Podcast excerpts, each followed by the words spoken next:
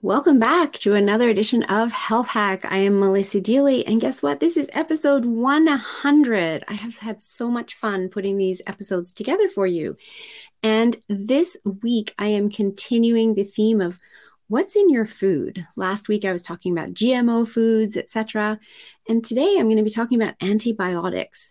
Because did you know that the greatest use of antibiotics on the planet is actually antibiotic use in livestock and poultry, not only to prevent illness and infection, but also to fatten them up faster because farmers are getting paid by the, you know, the weight of the usable meat that they are able to sell.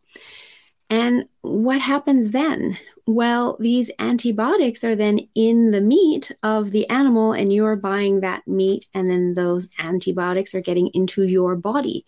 And we know that use of antibiotics is causing an imbalance in our gut health. We look around in the world today and we see all the people struggling with digestive issues, gut health issues, imbalances in their body, inflammation, etc., etc.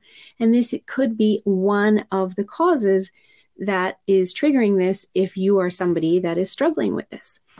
And so, one way to avoid this as being yet another factor that can be negatively impacting your health is to be choosing grass fed organic meats.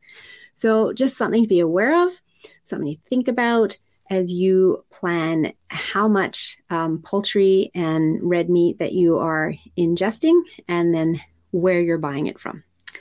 So I will be back next time to be talking about the hormones in our meat. And I also want to let you know I have a workshop coming up May 19th, 3 p.m. Pacific. You can go to my website and under programs, you'll find workshops. It's Are Your Hormones Driving You Crazy?